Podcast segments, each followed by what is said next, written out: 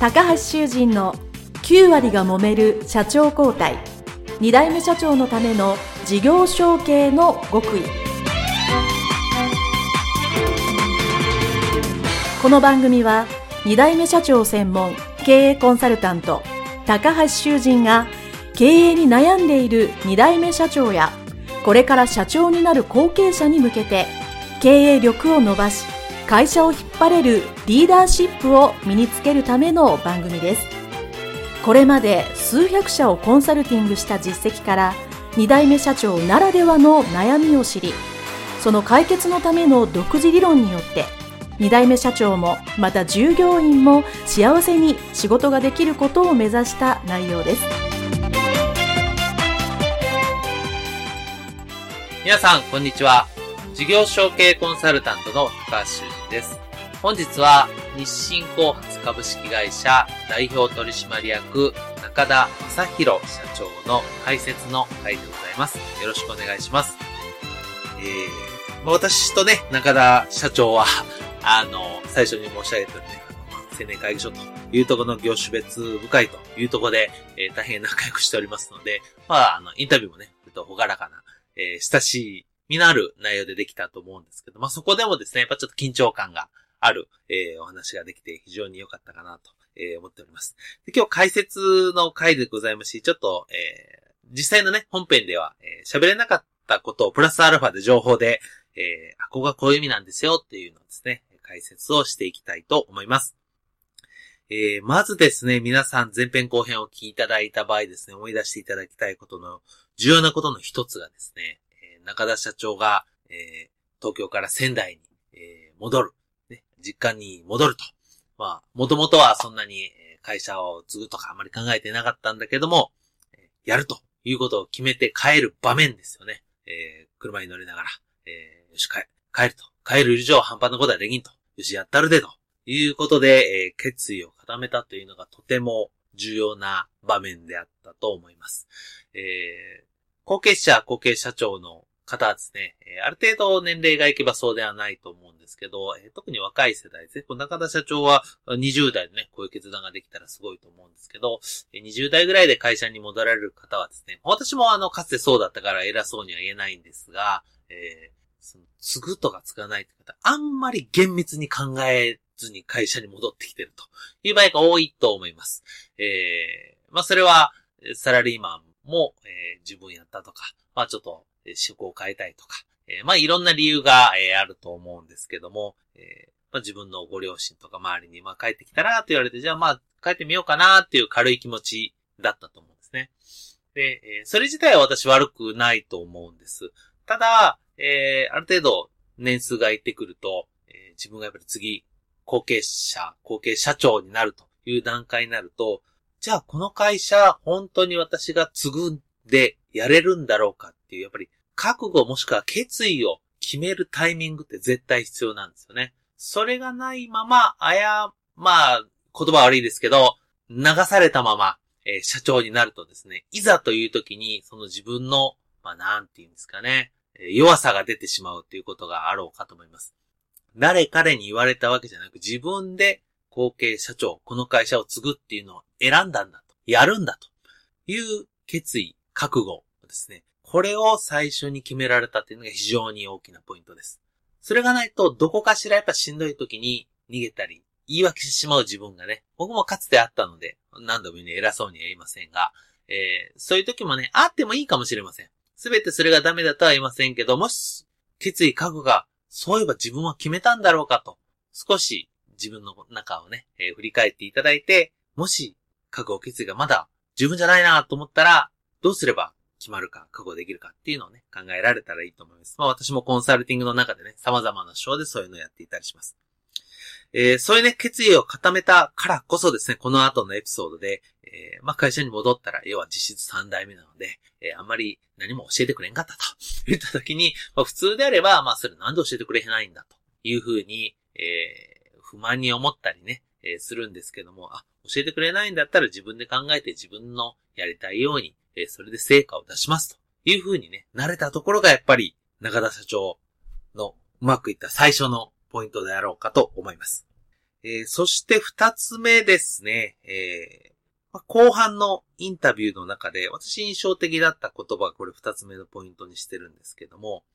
効率化という言葉好きじゃないっていうところですね。でも実際話を聞くと、いわゆる無駄な部分っていうのは本当に削除されています。排除して、本当にお客様、そして会社の経営、営業にプラスのことに集中できる環境っていうのは本当に作られていますね。それは、えー、営業のルートを効率化するっていうのもそうだし、そのためには IT ツールを入れてたりしますし、えー、インタビューなくて少しだけおっしゃってますけど、営業し終わった後のバックヤードの仕事ですよね。えー、日報を書くとか発注業務とかっていうのは本当に、えー、投資をされて、えー、効率的 IT 化をされていますね。